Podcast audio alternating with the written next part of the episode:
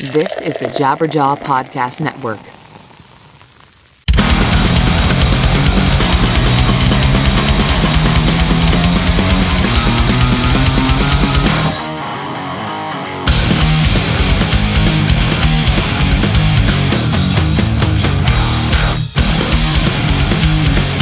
Hello and welcome to Lead Singer Syndrome. I am your host, Shane Told, and this podcast is all about me talking to other lead singers. And what makes today especially cool for me is I get to talk to one of my favorite band's lead singers of all time, and that's Thomas Barnett of Strike Anywhere. Now, I have to give Strike Anywhere some credit. They were the first band really to ever give Silverstein a chance taking us on, you know, some of our very early tours. And Thomas really showed me the ropes. You know, uh, uh, I got to say, you know, I was vegetarian before. I became vegan uh, for a number of years because of him.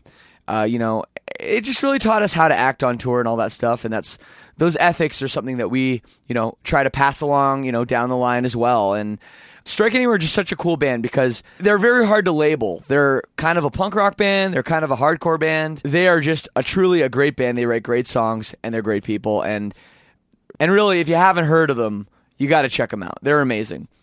We did this interview in Europe actually a few months ago uh, when he was out with his kind of side project band, Great Collapse. And Great Collapse is an interesting story as well. They're kind of a punk rock supergroup, which is a term I don't really like to use, but but maybe it is the best way to describe it. They have ex members of Rise Against, Set Your Goals, Death by Stereo. A super talented band, so make sure you check them out as well. As for this podcast, you guys are always asking, how can we help? How can we help support the show? Uh, it's really easy.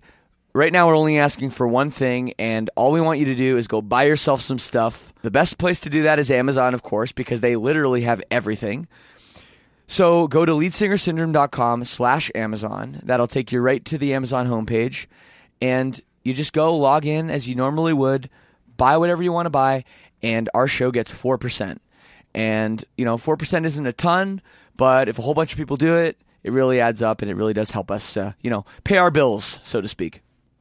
Other stuff going on with me. Uh, I'm a busy guy, of course. Right now, I'm out in uh, Western Canada with my band Silverstein. Uh, we're on tour right now on a headlining tour. We're going to be probably coming to a city near you if you live in America, that is. So uh, go get your tickets for our show. Come say what's up. Uh, a few people already have actually come up to me and said, "Oh, dude, I love your podcast and I listen to your show every Monday," and and that stuff makes me feel really good. So um, after the shows, I always go out to the merch and hang out. So go get your tickets at uh, silverstein.soundrink.com and come say hi. Also, I have my solo project, River Oaks Music. Well, River Oaks, riveroaksmusic.com is the URL, and check that out. Again, people have been so fucking cool to me, like just saying how much they enjoy the songs. And, you know, it's a scary thing putting out a, a solo album because really, if, if it sucks, there's no one to blame but you. All right, well, let's jump into it. Um, there's actually some recent Strike Anywhere news, which is really cool because at the time of recording this, uh, we didn't know this stuff. So I don't even know if Thomas knew. Um, but Strike Anywhere is playing some shows in Europe. They're getting back together. It's awesome. So if you, you know, if you're one of our European listeners, make sure you check them out on tour. And okay, we're gonna get into this episode. I can't wait. It's one of my favorites. Um, first, we're gonna run a quick ad, and we'll jump right into it. And I'll talk to you guys after.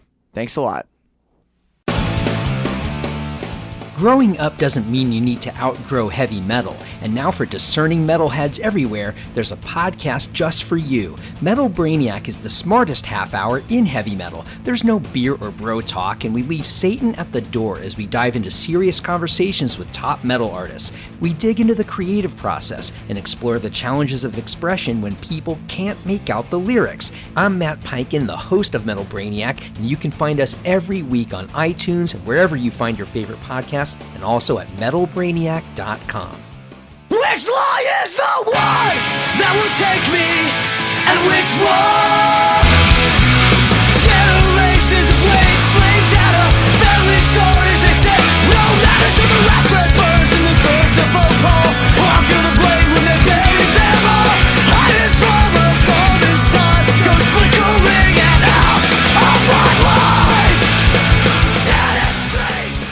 Me a give me a moderately loud. Hello. Okay, you're pretty Hello. quiet. You're such a soft-spoken dude, aren't you? It's hard to. Yeah, the screaming happens only in, in one, one venue of my life. Yes. I love that. What a quote.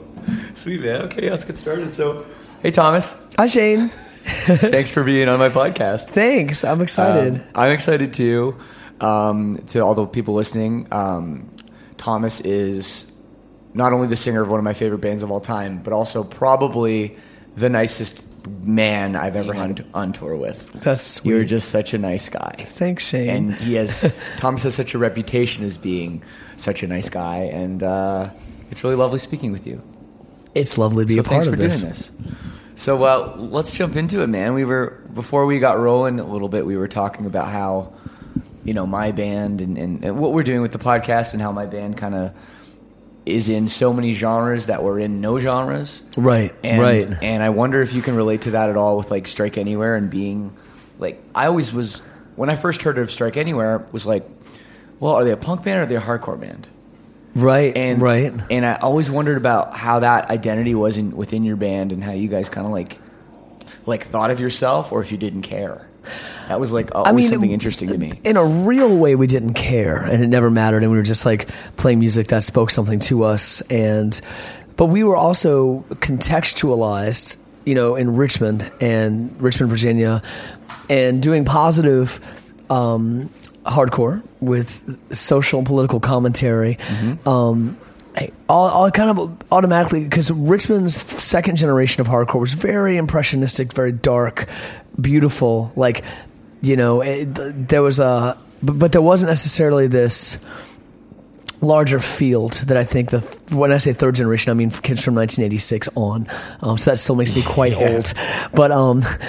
Uh, also, half the band came from Northern Virginia and were influenced a lot by DC, Dischord, course, hardcore, sure. Positive Force DC, the activist groups Right. there. And there was, you know, I mean, it's it's it's a very obviously because you're at the seat of the the power of the superpower of history. Of course. there's a lot of anger and there's a lot of just feeling it all around you. Um, But I mean, that's the thing. Like the, the 1980s DC scene is well documented. You know, all Oh, that yeah. stuff. That's you Yeah, know, yeah. and we could talk for hours just about that alone. But you know, you're I mean, you're in your early 40s, so you would have grown up in Richmond, which is what Two hours two hours south. south, in the late 80s. yeah.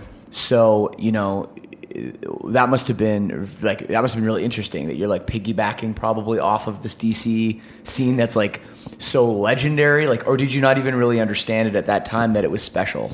I think Richmond had its own and unique and nationally understood scene in the heyday of American hardcore in the like 82 to 86. And right when I turned 15 and could take the bus and see shows and figure that stuff out, I, it was, I think it was where a lot of the older Richmonders kind of like just tapped out. They were like, ah, hardcore seems over. We don't know what the next thing is.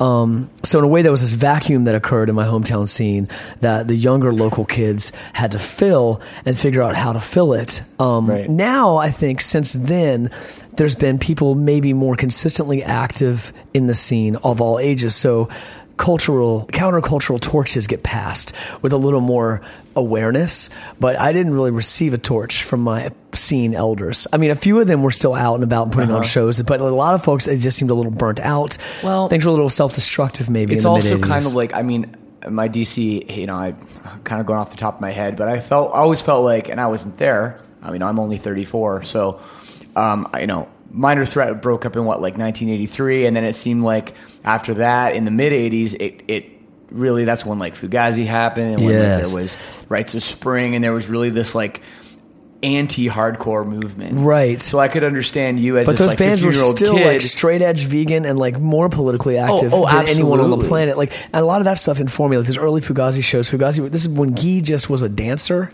Mm-hmm. and not a guitar player or singer. Maybe kind of a roadie that it seemed like they just kind of enjoyed his company. But Fugazi came down as a three piece plus Guy on backing vocals to New Horizons, which was the Richmond's like local and premier reggae club that also hosted a lot of punk shows because it was a huge thing between like the Caribbean black community in both DC and Richmond, like enjoying and being kind of curious with the creative interplay with these like you know mostly white punk kids and Right. the simmering revolutionary qualities of reggae that informed i mean every era of punk like owes a great debt i think to that specific kind of you know simmering revolutionary caribbean music dub rocksteady early ska reggae so anyway reggae clubs hosting the fugazi show in richmond and i go there with my friends and we're all transformed seeing it and we're kind of shy and like still understanding our position and the and the entire you know our local scene but kind of the older kids who are excited about like 88 straight edge and youth of today and like Yes. a different straight edge hardcore than what minor threat had presented really. And ian was reacting to that. He was looking at the kids in the crowd and and judging them by how they dressed in this funny angry way even back then. This is 1988 he was like you you and you. You came here to see minor threat play? I'll give you your money back. You can leave. This isn't a minor threat show. Like before they Yes. played a note before it, before amps were turned on he was already confrontational. So i saw that and i was like i was like there's a backstory here i need to understand. Like there's an interplay between these two different agencies that i thought Right. were pretty similar you know it'd be also like here's another example like so gbh comes to town and I'm like, British punk band from Bristol, friends with Discharge. This is going to be awesome, you know? And in many ways, it was awesome. But so many of the crusty, spiky political punks Yes. that sweated all of that English shit, which was a huge part of my hometown, too. Like a lot of influences from across the Atlantic. They didn't go to that show because GBH weren't as political because they were more they were like a kind of a decadent, fun rock and roll band in there in comparison to like Discharge and Crass and all that. And I was like, these are some we're splitting some hairs here because there's police and Nazi skinheads trying to kill us. Let's just enjoy punk rock, maybe on a bigger tapestry, bigger canvas. So you get to Strike Anywhere's formation, and we joked about it. We were like, "Oh, it's two hardcore kids who, who think they're playing in their fun punk band, and it's three punk rock kids who think they're playing in their serious hardcore band." Well, yeah. like that. And we were kind of like Yeah, realizing, and then and then you went out and you signed to Jade Tree Records, Right. Just to make it even more confusing, like a full-on emo label, you know.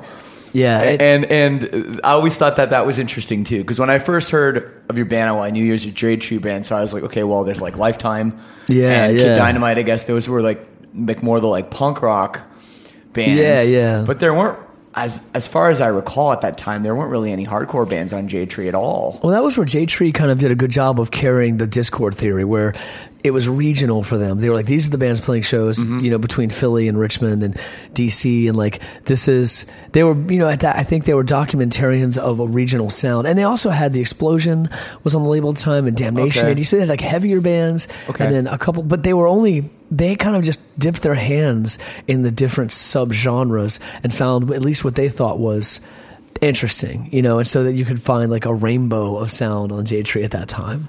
That's yeah, it's it's funny. So okay, so you're 15 years old, you live in Richmond, and you're taking the bus to DC Yes. hardcore shows. So this Right. is like thi- this part. This is what is really cool to me to talk to you about. Like, you don't decide one day I'm going to wake up and I'm going to going to go to a punk show. Like somebody has to give you a record, or Right. someone has to.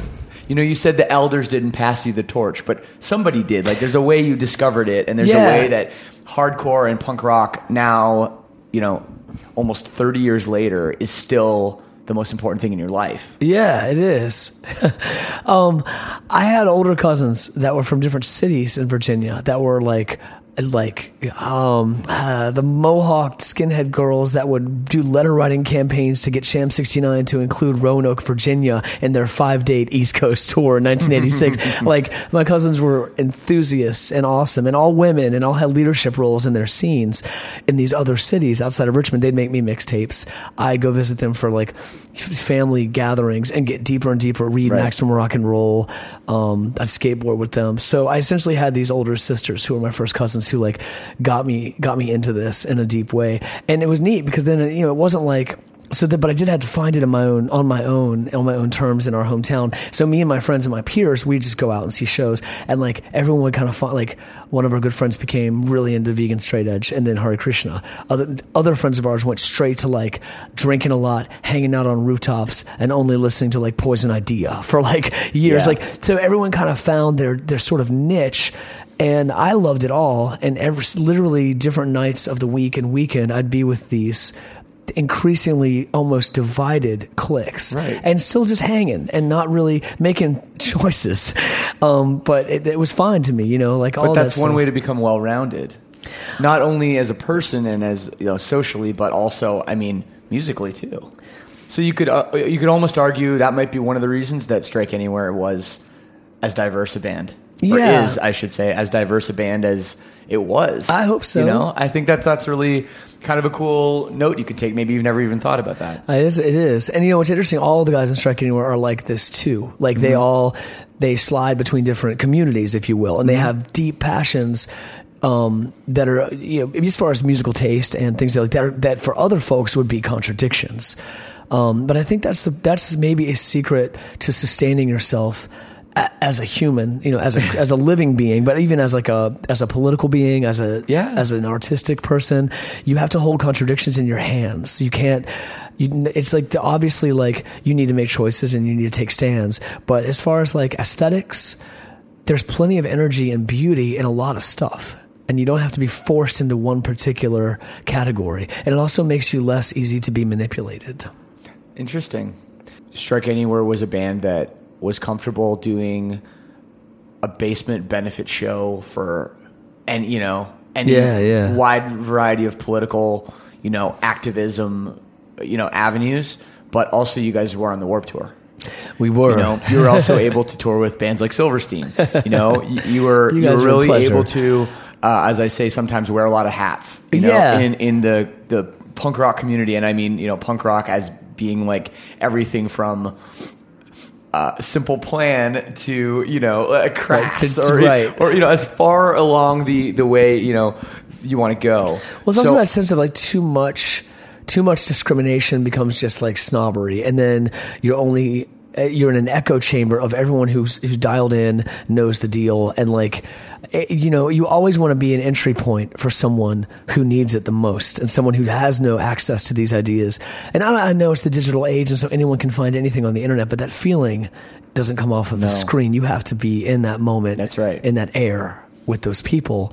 So that's why we all still do. That's why you still do this, Shane. Sure. You are face to face with people. You're looking in their eyeballs, and there's nothing else like that. Nothing else will ever replace that. No, you're absolutely right.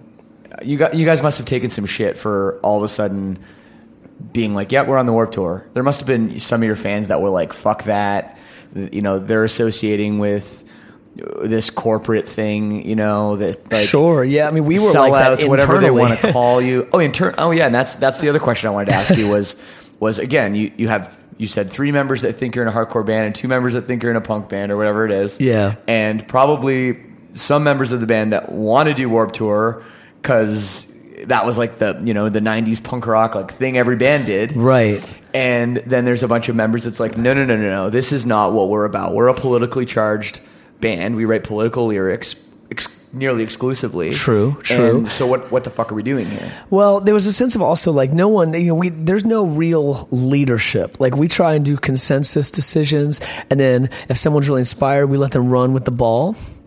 As the jocks That's a cool say. way to do it. And like, so if someone feels like, all right, maybe it's time to do something whack, we'd actually say that out loud. Let's let's do something whack. That's what Garth would say, and we'd be like, all right, Garth, what's the whack decision we're making this week? You know, but they had they took a toll on us. Even the folks that were kind of in favor of of being more expansive Yeah. of seeing, and plus the Warped Tour in 2005. It was a bit special because we had a few of our friends on it, like yourselves, mm-hmm. and we had the explosion and Bedouin Sound Clash, and it was the beginning of the rise of Gogol Bordello, and there was there was just like a diversity to it that it probably was the last gasp of that kind of diversity. Maybe I would say so. We talked about this a little earlier in the tour. Actually, I remember we were talking about Warped Tour 2005, and I feel like that was really when it changed over in that you know few years when I mean Silverstein we did it like almost every year there Right, between right. 04 and 09 or something like that, and that's when you really started seeing the punk bands, you know, from the 90s like the Fat Wreck Chords bands and stuff, really start almost getting offended. that Yeah. the music was changing, Right, right. and that there was you know hardcore bands and metal bands and screaming bands and all that, and it really started to divide, you Right. know. And uh, the the lunch lines on Warped Tour were a little like People were a little. There was it was very cliquey like, Like that. high you school. know? It became like the lunch lines at high school. which is everything you didn't w- Warped Tour wasn't supposed to be, Right, And then it right. became that, and you and you guys were sort of in the center of it. We were definitely in the center of it because we were touring with like guys like you and. And you know, I would I had played poker with like Fat Mike every night on the Yeah, yeah. Warped Tour the previous year before, and like I knew about Bad Religion and those guys. But then I was also friends with you know all these like you know victory bands and you know all these like Yeah. emo bands or whatever you want to call them. And so it put it put us in sort of a weird position. And I kind of just wondered how it was for you guys, like, or if you guys even cared.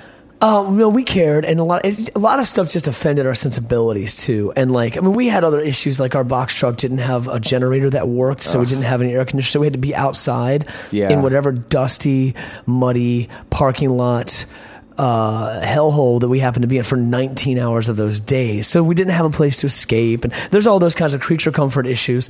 Um, and some of that was a fun little adventure. Some of it felt like we were just like adventure camping. Um, Well, it is. It, it's fun for the first maybe three or four days. yes. But you know, when it's a six or seven or eight week tour, or whatever it was back then, it Right. can get a little uh, brutal. But I think you know it, it, those are things you do to kind of solidify your own opinions. The ones you even started with, you're just kind of like. But but also on the other, you know, sometimes those are the only times we ever would have played to those particular kids in like rural central South Dakota or a town outside of St. Louis, Missouri. You know, because punk scenes are in niche places. Like and, and more and more now, unfortunately, like it's it's dismal and uh, economically almost impossible to go across the U.S. and back like the way we used to all the time without a thought. You know, it's there's there's t- all kinds of like physical and logistical issues with doing that. So the Warped Tour is also a way to play to people that are in the hinterlands, that are in places that are not like hip cities or you know that, that have like a, a consistent punk history or whatever. Yeah. So I, I think that was a part of it too. That sense of mission, Sure. like hey, we can spread these ideas and. And, and, and maybe connect with some folks. There was a nonprofit tent. I remember I'd go there right after we played and spend hours there Yep. with the different nonprofit groups, and even tried to drum up nonprofit tent participants the days before each I mean, of the and there's tours. still and there's still a level of activism on the tour. There's, you know, there's still the PETA tent, and they do what they can. Yeah. And Action for Animals is out there, and there are, you know, certain things Like Code there- Pink and There's like- also a Marines tent sometimes, which uh, Yeah, yeah, that was an know, issue. There was a lot of like, but but at the same speaking time, out there- against recruitment, and then later Yeah. during the Dropkick Murphy set, having Navy guys come up to you very drunk and very angry. like, God. You know, Yeah. but those are things. Those are risks you take, and that's a part of it. Like Right. Mm-hmm. Anti Flag had told us, like, you got to play Warped Tour because someone's got to speak out against the military That's recruiters. right. You know, that's true. But I mean, the influence of Strike Strike Anywhere is. I mean, I don't know if you really understand how influential the band has been. I guess I don't. I mean, I don't Like know. you're such a humble person and you're soft spoken and everything. Um, I would say that Strike Anywhere is one of the most influential, you know, punk bands I'd say of of your your age. I mean, for sure.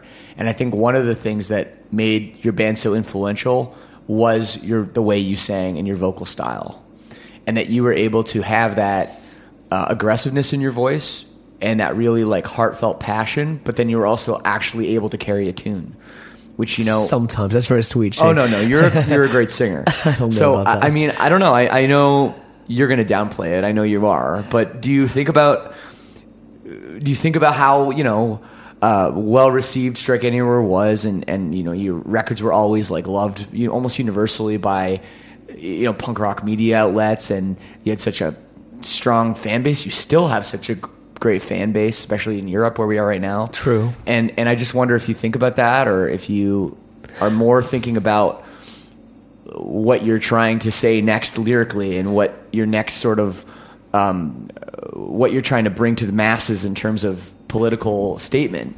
I mean, I think it's more just the day to day life, like putting one foot in front of the other. And it's a, it's a quote I say all the time, and I did not invent this, but it's, it's the only way I can describe it with the most accuracy. Is you make the road by walking. And I don't look back so often. And uh-huh. yeah, so it's probably more the latter, like just writing and engaging in the moment and being a part of something that's like much, much bigger than, you know, my little voice and my limited limited talent or whatever it is or it's more just like the not giving up of it all like um i mean i feel like i feel like we're just a we're just a tiny part of like a and anything i would do like singing for with, with any group and writing is a tiny part of a bigger tent and in a, in a wider field and it's also the kind of thing where once you have that song and you probably know this feeling shane once other people embrace it and take it and it, it enters their life in whatever capacity. Um, they sing along with you at a show. Um, there's that openness, that warmth, and that courage, and that just sense of like, fuck it. Like, I don't care if I look stupid. I don't care if my friends don't get it. I this is this is where I'm at right now. Like, that song is no longer yours. Like, you can't claim ownership, and you can't claim the effect of whatever you've initially created and put out there in the world. Like, it becomes everyone else's too. So then you're just kind of the song comes back to you reflected on- in off the brains and the hearts of these people that are singing back to you. And you're you're like visiting an old friend or maybe a child that's gone out into the world and come back and has now surpassed you in its range and effect. And that's the only way to see this stuff you know especially because music is, is and, and hardcore punk is a living art form where people the audience participation is almost how you define the genre. Besides the Sonics, you know, you just get people with that much passion and Yeah. that are willing to let go and not be, not even conform to like the status quo of the counterculture, but just really embrace it and find their own path. And if your song, if the thing that you write can help someone even in a little way, just to, just to balance themselves on that path for a moment, I mean, that's shit man that's more than i would get a chance to do in the world really for anyone else at any other time. Like it's I, and so i mean that that's a big enough responsibility but also it's a sense of like not really owning anything. You know what i mean? Like other people's perspectives and feelings about strike anywhere records you know anything that i've contributed to in the past like that's as much theirs as mine. Like and so i, I don't know. I kind of just see it as like being a part of a big collective moment. Yeah, but that's so cool. I mean, that you actually really feel that way about it. You know, because too many people in this world want to claim their copyright, you know, for something. Yeah. Whether it's, I guess. um, whether it's, you know, no, I, I mean, I mean it. I, I'm not talking about in punk rock or anything. I'm just saying in the world in general. So it's, it's so nice that you're, that that's the way you feel and that you're able to pass down these songs that you, and these ideas that, that you've come up with to I think that's the only way to really to sustain it, to keep doing it too, because then you're not you're not so attached and desperate about like uh, like your stamp or your identity and, and because it way surpasses identity and it way you know it's like every time that like the song is written and you know or you're putting lyrics and, and vocals to something and you're trying to reach deeply and you're trying to like have it be like this singular moment. You know, the song captures something that not even a photograph, uh, not even like a a written, uh, you know, journal entry. Like it does, it goes beyond that a bit. Like capturing a moment and capturing a feeling. It does because I think with music, there's so many senses going on. You know, especially when we had the conversation earlier where, you know, to really speak to somebody, you can't do it through a computer screen. You have to do it face to face. Right, And I think that when you have music and when you have to sing a song, there's the, you know, you're hearing it, you're seeing, seeing it, you're understanding what it's saying, or you're taking your own take on what it's saying. Right. And then that's what makes it so beautiful that you can pass it on. And that's what makes music so much more special than uh, than writing something down or taking a pho- photo. Right. Not that those things, not to downplay those the importance of those things, but I always believe that music has more importance in that way. I would think it's almost like the best photography, the best visual art, um, the best writing and literature are references for feelings first. And it's the accuracy of that reference that feels so poignant and that grips your heart, that makes it a memorable experience with that piece of art. But the music is actually the verb, is the energy of that. It's not referencing anything. It- you know, it's the moment itself. Right. And that's why I think it's it's dimensionally different from other art forms. It's not just on a lateral plane. No, It's dimensionally different. And that's what I've always known about it too. And hearing melodies in your head and rhythms and kind of being plagued by these things that you can't write them all down. You can't chase all of that smoke, you know, coming out of the fires in your mind. Like, but the, if the things that are there come back. So like, you know, Shane, lead singer syndrome style, like you can't find a pen and you can't get into a little, you can't hide into a bathroom or a closet to saying into your voice recorder on your phone. you're worried you're going to lose that thing, that Yeah. thing that was like in the, the the fragments of the dawn of a dream. As you wake up, you're like, Yeah. this is the melody, this is that rhythm, this is that thing. And like, damn it, I can't. It's gone now. You know, and you I, Yeah. lots of people have that. But uh, what I've figured out over the years is that it doesn't really go away. It it nestles back in to that place where it came from inside you, and it comes out again. And you find it when you're least expected to look It's for true. it. So it's this isn't like a mathematical or an engineering thing. It's like No, it's not. And the other thing too is so, so much of when you write that special line or you know the music behind it is so important too, and Right. the way it's projected. That's what can really speak to somebody. Right. That's and that's the whole you know why it's a song is more uh, uh, powerful than a journal entry can be is because of that too. Yeah. And you can't always win as a songwriter. As, a, as or I mean, I'm, I mean, as a songwriter, you can plan it more. If you're just writing words over something, it's harder to plan out that moment. Right. When you're going to be like, okay, we got amps cranked up, and there's a PA, and there's all these people in this room, and at this moment, I'm going to say this note, and it's gonna there's going to be this feeling, like this Yeah. shiver that's going to go through someone's you know whole body, and Right, you right. Write that down. no, no. So then, how do we? do I mean, where do you get that lightning in a bottle from? Like That's right. But and it's almost you're like right, you're how it- listening to you- the negative space. You're not necessarily saying like, "This is this is the moment. This is the next moment." You're saying like, the space between the moments is what you kind of listen to. And this is oh, this is getting very new age, but Yeah, but but there's an aspect to it that I think has But been this is true stuff. forever. This is like the kind of thing that people don't really talk about. That's fucking real. yeah, You know that like the when you sing a song and you get someone gets the shivers. What the fuck is that? Yeah. No one has has scientifically defined that that I know of. No. and I don't think you can. no. because there's so many levels that exist. and it's and, and it's also like the internal moments you might have as a person in that with that song that show that night that moment on stage that also colors and affects the song so you're actually you're kind of like writing more as you go and it's more of like embedding more layers into the emotions of the song so sometimes the song will reflect a memory of when you played it last. You know, I wonder sometimes if these spaces that we keep going to, like these venues, um, if they themselves react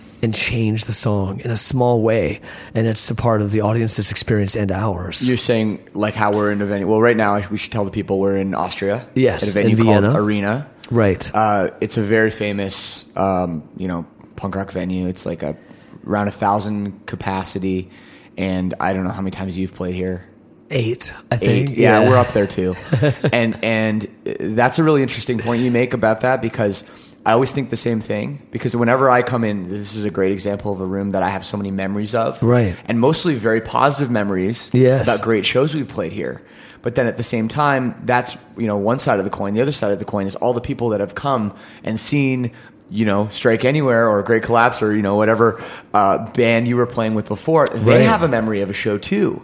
Yes. So they all. So I think it's human nature to want to. Oh, that felt good. I want to do that again. I Sure. want to feel Yeah, that yeah, again. yeah. So I think not only are you going to go on stage and be like, "Well, I had a great time last time," or the eight previous times. Right. The audience feels that way too. Yeah, yeah, So yeah. in a way, you say, "Well, I'm trying to keep one foot in front of the other," but you can't help but think back. Well, there's these echoes, definitely these echoes of experience and of shared emotion Mm-hmm. and of unrepeatable times that human nature often says, let's repeat that unrepeatable time, you know? That's but that's right. kind of when you get in trouble. Like, and, it's, and of course, it's hard to defeat that. There's this inertia and familiarity and comfort. And, but a big part of punk rock, though, like, and, and, and doing art in general would be to challenge those comforts. To, to push yourself into a place that maybe isn't as comfortable, you know? And I don't mean all of a sudden Strike Anywhere starts to play like Miles Davis bitches brew jazz. like that would just be something inauthentic and contrived and sound very bad. but I guess I just mean where you put yourself and your persona in this art form, in these Yeah. experiences, you know, and you can't quite be the same Shane that did this set list f- four years ago or these two songs from the set list three years ago. And like, I mean, that wouldn't feel right. You would be kind of, it'd be, it's almost like a pantomime of the self. sure. So it's like the same thing when when a band does a reunion tour. Yeah. and it's awesome. And then they're like, "We want to do it again," and they don't. you know, it, it's for some reason the brain doesn't seem to understand, or isn't smart enough to understand. Well, it was awesome because we did it once, Yes. and it might be awesome again, but it will never be. At, it will always just drift away, and and then it becomes. It can become more sad than anything, and, it, and it can really ruin the initial uh, great moment. You know, and having trying to have this awareness this like stumbling difficult awareness of like nothing is repeatable and we shouldn't try and go for that same feeling like because that's not real and even if this show we there's a few risks and we take you know there's there's a, some moments that are have an edge to them it's still a better way to authentically connect Yeah. with these fine people who showed up Absolutely. that's sort of the reason and you know i'm representing the consensus of my strike anywhere bandmates but that we're not having a hiatus we're not breaking up yep. we're just you just haven't seen us in a while. We're just playing shows when we can, and the windows are pretty small these days with everybody's schedules. Sure. but the, you know we really haven't announced that we've changed the way we operate in any any traditional way. Like bands say, we're going on hiatus. We're just nope.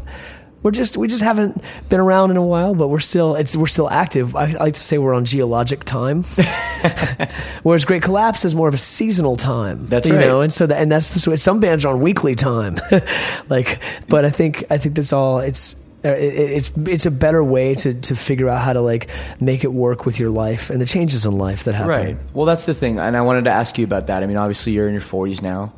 Um, you've been a punk rocker for, you know, most of your life. Yes, and you it's true. continue to be, but you still you, you're married and you have, um, you know, a great relationship. They know, you know, you talk about your wife all the time. Um, Yeah, she's definitely the better half for sure. well, I know she's. You guys are kind of like your. You have a lot of passion together about you know activism and Yeah, yeah, politics yeah. and stuff, and that's amazing. Um, but but I do wonder, like you know, the the the adult crash. You know, the um, does that ever come over you? Is there ever a time when you're like, "Fuck, I'm," you know, I did this. I did strike anywhere for so long, and like now I don't really know what I want to do. Maybe I just want to like chill. Maybe I'm maybe I'm a little tired. Maybe I'm a little over it. love and I it. wonder if and I, I guess the first thing I wonder is if you felt that way, and the second thing is is Great Collapse part of not letting that happen. I mean, the easy answer to all this is yes and yes. Um, but it's also like I mean, I'm grateful that Great Collapse happened in the weird and strange way that it did. The band is like two and a half years old, but we've only played like 20 shows, Yeah. 10 of which are this tour in Europe, like because of distances and all the other fellas and Great Collapse being in bands and all of them being in LA, then all of them moving to Portland, but me staying in Ventura, which is Central California. Yes. Um, and there's you know there's all of these little things, um, and just all of us kind of being like, you know, especially you know Chris and I who have been doing this for like a ridiculous long time, like being like we're still writing songs that are like we still believe in this kind of this stuff is still natural. For, like there was no pressure Yeah. to do anything, and there still isn't. I think that's a part of the Great Collapse ethos is every show like it's our last, every record like it's the only one, that kind of thing. Which is there, but there must be pressure. I mean, it's you know, every time I Google your band, all I see is punk rock supergroup. Like with that. Oh man, we hate. I mean, we don't I hate mean, it. Like it's just uh, it it's just okay to hate awkward. it. It's like it is it is kind of awkward, and it is. I mean that that has to put some pressure on you guys to be like. Everyone's expecting like you know we have to be as good as the best Rise Against record and the best Strike record and the best Set Your Goals record. You know, like we have to be all of these things put together in this. You know, like you talk about lightning in a bottle. It like has to be this amazing thing. I'm sure to many people it's not. Um, I think you know. I think maybe more like we just wanted to do songwriting with each other and see what happened, see what we could do in a kitchen together Yep. as cooks from different bands, and and and maybe not have a lot of the pressures or big personalities that uh, things you know different kinds of songwriting can like lift up in the mix. And uh, I mean, so it's really nice to have all of these fine gentlemen to, to, to work through riffs with and to think about ideas and and I don't know. I can't describe why it's different. It just is, and it, and I think that's the way to do honor to the project being a separate thing. Um, and no one, you know, we don't care like whatever lazy terminology the press has to use to describe a band Sure. full of people Of that course. are losers enough to still do punk rock after two decades.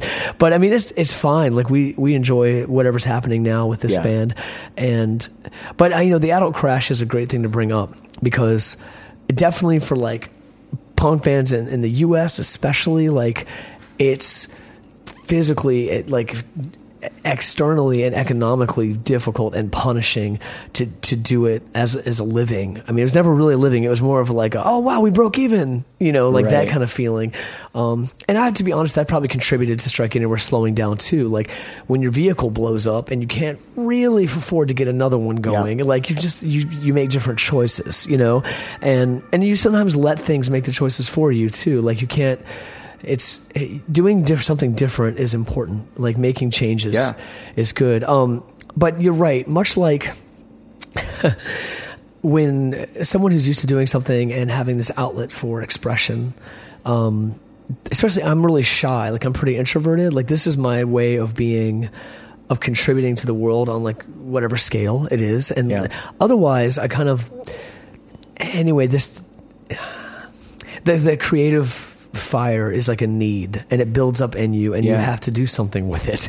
And and then if not and it sounds a little dramatic but it starts to kind of distort your nature. Your personality gets a little compressed you know and you're so used let's just be honest like used to this catharsis and people trusting you and you being a part of this therapeutic live punk and hardcore experience where everyone gets to like have courage and scream and be a part of it. And you lose yourself in those moments it's like the annihilation of the petty ego and Yeah. weirdly enough you can get addicted to those feelings or need them or only see yourself in terms of those moments um, and so when you don't have those moments or when they're not coming as often you just you definitely need something So I were you say. were you finding yourself like actually going through any kind of like depression or any sure kind of like yeah yeah Like, i did mean it start like when strike was slowing down and you were like, "Fuck, I have to do something"? Were you like, was it hard for you? it took a while for me to get to the fuck I have to do something. I had a lot of other stuff going on, like um, I nursed my father through cancer, and like that was a creative act, and that that I, you know that was fine. And uh,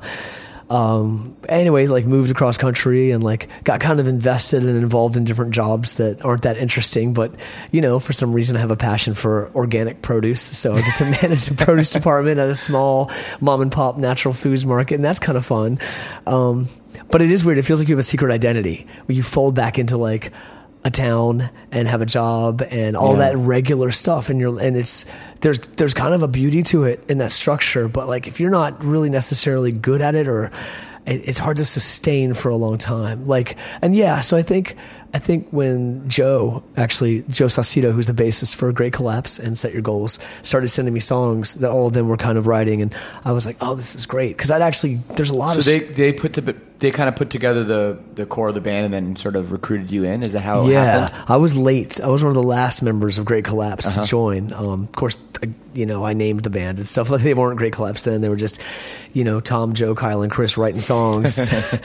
Not a very good catchy band name. they they didn't, but it was cool. Like I was really impressed by the lack of ambition. Is that the Uh-huh. right word? I don't know. Yeah, they, it was just for the art. It was like, what are we gonna do with this? Oh, I kind of like this That's song. that's cool. But then now, obviously, you guys have a new al- album that's come out very recently. Yes. And you know, you guys are on tour right now eh, with us and, and Boy Sets Fire in Europe, and it's a big tour. Yes. And you're about to go on tour with Refused and Rise Against, which Yes. is an even bigger tour. Yes. And I mean, No doubt. starting out this new band, was it? I mean, it must have been kind of awesome that.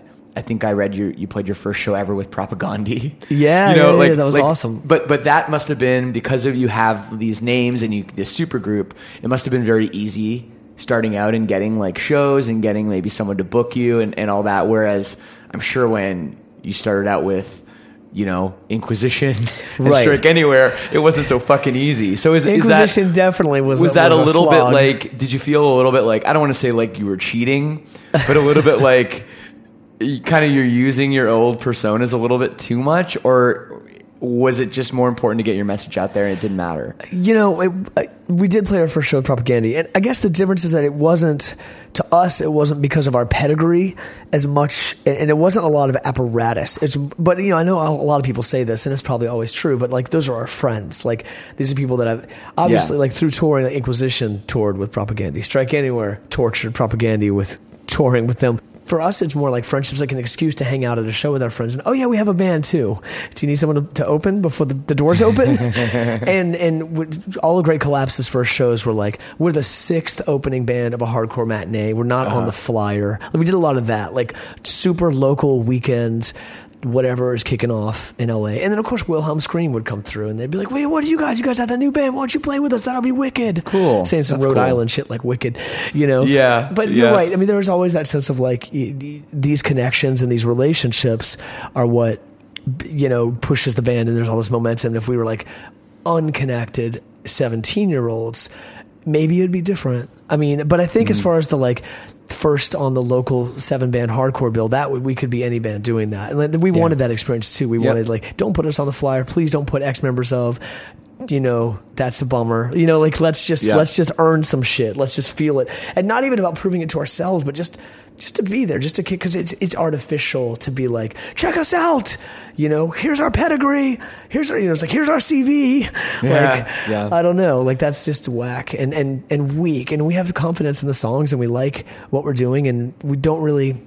Like I said, like it's it's it's this show, it's this night, this record. We're trying to keep it like that. Yeah, That's important to us. That's awesome. Um, I just got sent awesome new wireless earbuds from Raycon. I opened the box, opened up my phone, and literally in less than a minute, I was jamming out to my favorite tunes. What struck me right away was how well these fit. And then how amazing they sound. Definitely more bass than my other wireless headphones. But the biggest game changer is the price. The E25 earbuds they sent me start at half the price of other premium wireless earbuds on the market, have six hours of playtime, and really are super comfortable, whether it's music, conference calls, or binging this podcast. And there's no dangling wires or stems to distract other people if you're on a video call. The company was co founded by Ray J, and celebrities like Snoop Dogg, Mike Tyson, and Melissa Etheridge are just a few people obsessed with Raycons. Whether you're working from home or working on your fitness, you want what you're listening to to be what you're listening to, not the other distractions from the room. Everyone needs a great pair of wireless earbuds, but before you drop hundreds of dollars on a pair, check out wireless earbuds from Raycon. Now's the time to get the latest and greatest from Raycon. Get 15% off your order at buyraycon.com slash LSS. That's B-U-Y-R-A-Y-C-O-N dot com slash LSS for 15% off Raycon wireless earbuds. Buyraycon.com slash LSS. If you're in tech, you've been there before. Feeling the pain of hiring a freelancer or new employee for designer development only to find out months later that it's not a fit. And those types of mistakes aren't cheap. Instead, Mutual Mobile, a digital technology consultancy, uses the process it's developed over the past 10 years, delivering over 600 client projects to ensure your fast and beautiful mobile or web app is finished on time and within budget. Mutual Mobile has built apps for numerous companies that have been acquired, such as Eero, acquired by Amazon, FlexDrive, acquired by Lyft, and MapMyFitness, acquired by Under Armour. You get a dedicated team to help you with your tech project from start to finish, from ideation to product shipment to maintenance and everywhere in between. Mutual Mobile designs and builds beautiful mobile and web apps that increase the value of your business. If you have design or development needs, schedule a free 30-minute consultation at mutualmobile.link slash LSS to get started. That's M-U-T-U-A-L M-O-B-I-L-E dot L-I-N-K slash LSS to get started with your free consultation today. Cool. I mean, with the with the new band, Great Collapse, um, I, love I love the new record. I think it's fantastic. And one thing I noticed listening through it is it's almost entirely you know a political record, and like Strike Anywhere was. And I mm-hmm. know that that's obviously something that's important to you. But you know, going through, you talked about some of your personal struggles, like with your father. Yeah, yeah. And you know, with you kind of just becoming going through some depression and stuff. I, I noticed that you tend to shy away from ever writing songs, um, kind of reflective of your own emotions or your own feelings. And then I got to the end of the record and I noticed that the last song, um, one year I think it's Year, called, yeah. is actually a song about the dealing with the loss of Yeah. loved ones. Yes. Is that the first time you've ever really poured your heart into a song like that? It's probably the first like real first person song. Uh, Well, there's another song on the record too, "The World Between." That's the the song about the adult crash.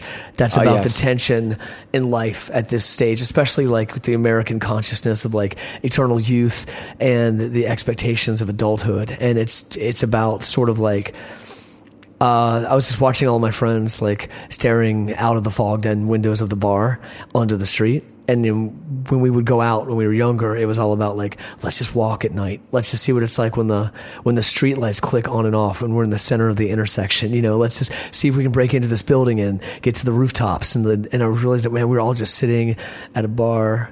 I mean, and these are people who drink or are sober, but this is just where everyone goes, and we're staring through the fog at this diffused, impressionistic world. And like that used to be our world. That used to be where we were. So to me, that's really personal too. Um, Yeah. But of course, and, you know, and honestly, it's not like I'm trying to make a political or social statement with everything that I'm writing. Like a lot of the Strike Anywhere songs that you would think are like, yeah, this is about the racist police state, also the way I would need to process those experiences personally too. Like Sunset on 32nd is a really personal song for me about like witnessing like police like without a warrant breaking into my neighbor's house terrorizing their family and beating him in the middle of the street in front of all of us and like all of us feeling powerless as fuck Yeah. to do and maybe even a part of the problem and, and it was crazy um anyway, there's there's Strike Anywhere songs that have that a personal resonance. Um, but one year is different. One year is was really hard to write, and and and also you know there's a certain sense of these things are so intimate. These memories of me and my friend, even I mean to like the rest of our group of friends who were grieving his loss. He died in a fire, like in his house in our hometown, blocks away So from where horrible. most of us still lived, and it was there no one could save him, and it was it was already too late. Like by the time his body burned a little, he had already died from, or his brain had died from smoke inhalation, and you know, and we had to figure all this stuff out, and like the the EMTs were pulling him out of the house, and one of my good friends had to run over there and say, "Oh my God, it's Carter. His name is." Alfred Carter Graham, like to tell to identify his body, Yeah. Like she had to say, and like while processing the the fact happening that that was that smoke was from his apartment. You know what I mean? Like the stuff that we saw in the sky that night, Yeah. was was him dying. And like anyway, there's certainly like growing up in Richmond and having these beautiful, charismatic friends. Um, you know, let me tape records from them, and we all go to. He was one of the people at this the Fugazi show memory that we started this podcast with. He was at the reggae club watching Ian MacKaye dress down all of the second wave straight edge foot soldiers, and uh, and and you know he he and I would we would meet together and uh, talk about these same kind of memories over the years, but.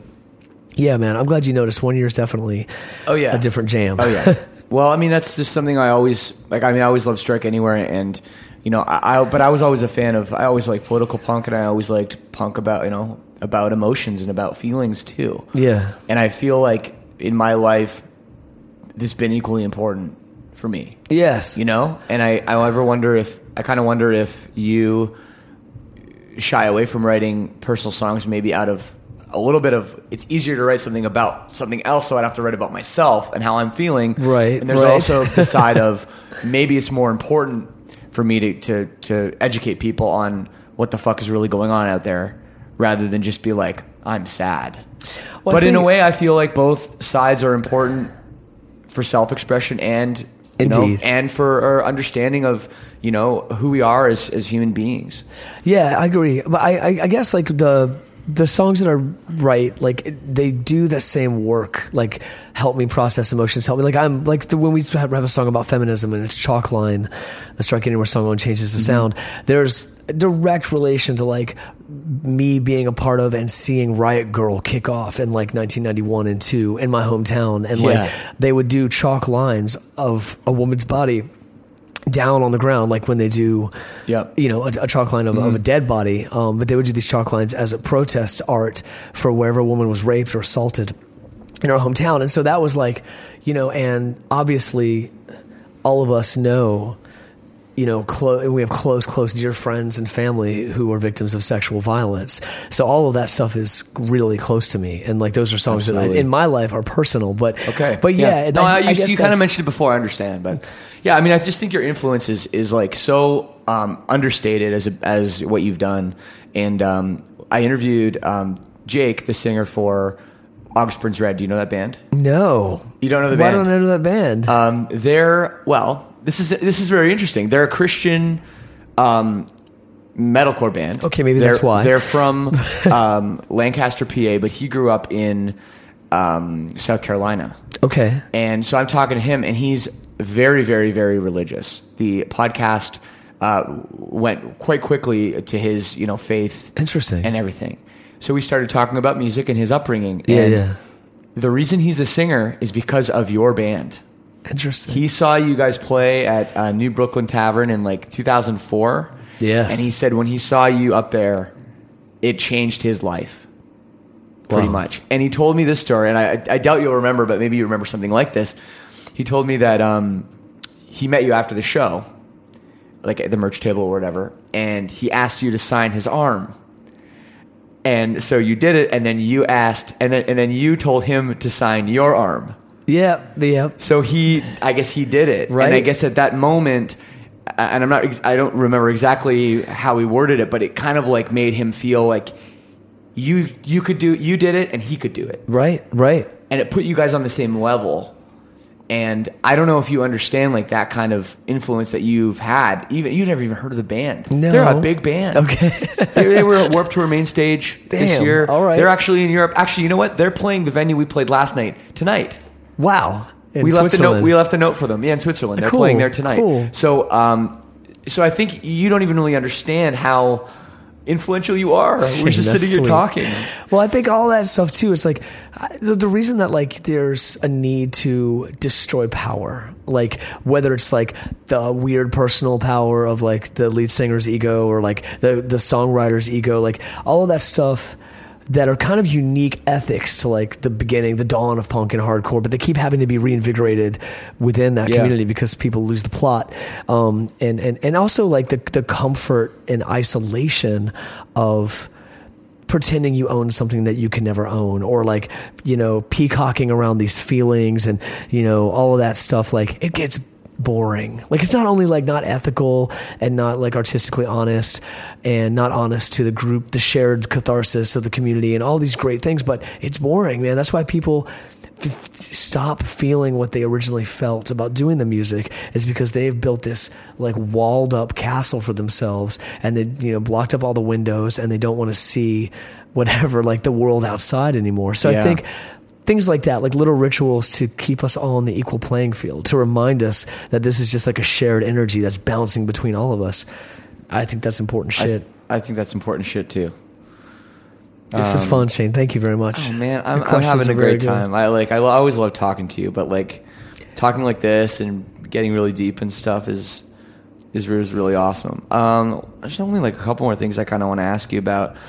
Um, I guess I am wondering how after this long of being, you know, in, in a hardcore punk band, whatever the fuck it is, and um, playing all these venues with no monitors or you can't hear yourself, um, has it taken a toll on your voice at all, or are you do you hold up pretty well? I know. Right now we're in. This is going to be our ninth show in a row tonight. in a row yeah And I- you're, uh, I looked at your tour schedule because you guys are jumping on the refused um, Rise Against tour right after, and it's like 17 in a row for you. Yeah, I don't know. It's always kind of a you. I don't really have much control over what happens with my voice. Like it, it does what it does. There's some tours where it breaks really early, and it's always kind of rebuilding through the tour, and things kind of stay really grainy, which I don't care. I'm, I'm fine with that. Um, I. I've been noticing on this tour because we have had pretty good sound on stage. Yeah. Um, like b- blazing blazing lead vocal in the center monitor and like being able to hear myself and my bandmates and the guitars and all that stuff. I feel like my reference points have remained a bit more consistent. Um, and that's been nice. And I, Yeah, yeah, like there hasn't been too many sour notes. There hasn't been any moments where I've just been flying blind through the whole set. Um, but but you know when you play like on the floor with just a vocal PA, like a house Yeah. show or a teeny tiny club, like you also can hear yourself usually really well, and you can you know, and also you can hear yourself in the audience. Like there's that sense of like. I don't know. You know, it, it all depends. Like you have to have the, there's a good balance between like people participating and then the sound can be just like whatever. Or if you're still trying to introduce the band and the songs and no one knows what you're doing, it is nice to be able to actually perform them t- to mm-hmm. some degree how they were meant to sound. Have you had problems with your voice ever, like or, like losing it, or No, I mean I've had problems where it's been kind of like crappy, and my throat was sore. But, yeah? but I could always you never sing. cancel a show or anything. No, yeah, never. I, that never level. canceled the show either. Yeah. Your voice is amazing because I mean I don't know if people on this podcast know, but you've been doing double duty, like helping Nathan sing the heaviest, most screamiest parts on what three, four Boy Sets Fire songs. I've been doing a night? three three Boy Sets Fire songs a night. Yeah, just Just helping like them out with the screaming. It's beautiful. Um, and I mean, Boy Sets Fire, they're a great band, but I didn't know these songs actually. Right. So I had to Right. learn them and learn them in one day, and that's it's a bit a lot of pressure, but I like to help out and, I and do learning other people's songs is different. Like because even if you hear it and you know it, it's really different than being able to sing it. And like hear the rhythms and the and the where you're gonna breathe. Like how does this line block stuff like that? I'm like what's gonna Well, some of the lyrics too are like lyrics that like words I would never naturally use too. Right, right. And I'm thinking about where is this? When when does he talk about the vomit? And then uh, when was the choking on the cum line come? Like, man. Right. So, but but it, it has been actually a lot of fun. I'm really enjoying it now. Um, you know, despite it being tough with this many in a row. Yeah, but I mean, I, you know, it's it's awesome to see you do Yeah, it. You've been it- you've you been a hero to the whole tour, and I'm Oh, not even well. trying to be dramatic. Like it's been thank you, really, it's just been like the extra backbone that everyone needed to know that like Nathan was going to be okay because Shane was going to help him, and and that's a huge part of the ethic of this that you guys always are emblematic of. Like it seems like you know just being able to be helpful, be useful in the moment, and help the whole thing kick off. Well, it's a show, and whether you know whether we're the headliner or we're the opener or wherever we fit in, we have our job. Yeah. That's how I feel. Like Yeah, you, when you sign up for Yeah. a tour, you you sign up for a job, and mean- the job is to have everybody that pays their admission price to have the best time they can. Right. And of course, most of that weight uh, falls on the headliner because they're who most people are coming to see. They do the mo- most of the work. They're on stage the longest. You know, there, there's that. And the opening band has, in some ways, the easiest job, and sometimes, in some ways, the hardest job. But everybody has their role, Right, And if I, if somebody's needs, you know, me to pick them up, I'll pick them up. And Yeah. that's just the way I think you need to think about it. It's it's interesting how a lot of people coming to shows think like we're playing a sport and we're all against each other. Right, and right, They're going to tally up the final scores at the end and who won the game. It's, Right. it's not Right. a fucking competition. It's almost like they're just throwing out this fishing line of like, you know, are you going to take this bait? Like they, they're, they're waiting to see how everyone's going to react. I Like, don't even know. I don't really know, but that's not what we're here do, to do. No. And I don't know if maybe it's because when you're in high school, there's a battle of the bands. Right. So people think they're still at a battle of the bands, but that's really not what it is. And and most of the tours you're on, it's people are pretty good friends and really have each other's backs. And this Right. tour especially is like that. and you're pulling for each other and you want you want everyone to grow and you want everyone to access all of their personal emotions and you want the crowd to be as connected as possible and all of that stuff it's not just on one band's shoulders it's on everybody's and it's it's just great it's just been nice to see all the solidarity and right. mutual aid up That's in this right. piece And and after you drop off with us, you're going to join up with some some more great people. It's Do you know the be- Refused guys? I've never. I, I know Dennis from the INC from International Yeah, Noise Conspiracy, yeah. but like I never saw Refused. Even Oh, though no? they broke up like three hours away from my hometown in like a basement in the mountains in Harrisonburg, Virginia, Yeah, I never yeah. got to see them. So this is going to be ah, amazing. Oh yeah, I'm saw their one first reunion tour, and man, they can play. That's Yeah, for sure. They're what a band. So that'll be really fun. And then what's going on next for uh, for you personally? You have, um, I guess, a little bit of break from music, and then are we? Can we expect some more strike shows? Strike music, more great collapse tours. What what do, what do you got coming up? There's not anything on the in the books for a Strike Anywhere show. Um, we still are sending songs back and forth and writing. We have like a great deal of music And from what I can tell, interest. Um, some of my bandmates are about to be fathers, so they're having new new babies. And so Matt that's changing. The, yeah, and Right. Mark as well. Oh, so great. it's going to be, you know, that that we're going to need to take some time, continue to take, you know, some time away from relentless playing. Um, but so yeah, there's there's stuff happening in the Strike Anywhere family, but I wouldn't say any like new record or or shows yet. Um, but we still keep trying to find a window to do it. Eric, our drummer, is uh He's like a touring uh, drum tech production assistant for this pop band called Imagine Dragons. Yes. So he is busy year round with that band, and Yeah. uh, and but I know he he aches to get back to playing with us, and to, Sure. you know he's he definitely feels that. Uh, anyway, that he's he's he's away from it. Well, Um, but we it's, miss it's him. good that anybody listening to this knows that Strike Anywhere is not dead. Because I, I mean, you're not going on the record and talking about it, but you guys are still alive and well. Yes. You- there will be shows in the future Of at course. some point. Yeah, yeah, yeah. Maybe new music, hopefully. Yeah. And until then, we have the Great Collapse, which is a great new band. Make sure you check out the record Holy War. It's out now. And Thomas, thank you very much for doing this. Thank you, Shane. Had a blast. Awesome. So there's my conversation with Thomas from Strike Anywhere, one of my favorite people. Thank you so much for listening. Another thing we're trying to set up in the near future is this lead singer syndrome, you know, for lack of a better term, fan club. And we aren't really sure what to do, what you guys want. You know, if you guys don't mind paying like a monthly fee, we want to give you guys, you know, some cool stuff. So please, if you could get in touch with me, um, I think Twitter is kind of the way to go. So lead singer at lead singerson, S Y N, uh, and just let us know kind of the the types of things you'd want to get. Uh, if you sign up for a program, if you're down for that, of course, this show will always be free. You can always listen to it, you know, on on your podcast app. Um, but we just want to give something extra to the to the people that that want more. That you know, every Monday isn't enough for them. So we're just trying to figure out exactly what we can do um, for you guys and, and everything. So we'll be back again next Monday, as always. Uh, we also have some cool stuff coming up with a few special episodes. You know, we did the Underoath special, which you should go back and check out for sure. But also, we're going to do another upcoming special. So, so make sure you're subscribed so you can get that stuff coming right at you. And uh, hey, thanks again. All the best, and we'll see you next week. I'm going to leave you with probably my favorite Strike Anywhere song. I mean, it might be their most popular, it might not be, but it is a great song. This is To the World by Strike Anywhere on Lead Singer Syndrome. Peace and love. Look how the ruts cling to my footsteps. The fatal invisible tool by which we defy. We fight for our approval and fear our removal from the safety of fool. From the tidal forces of our positions. Not one, not one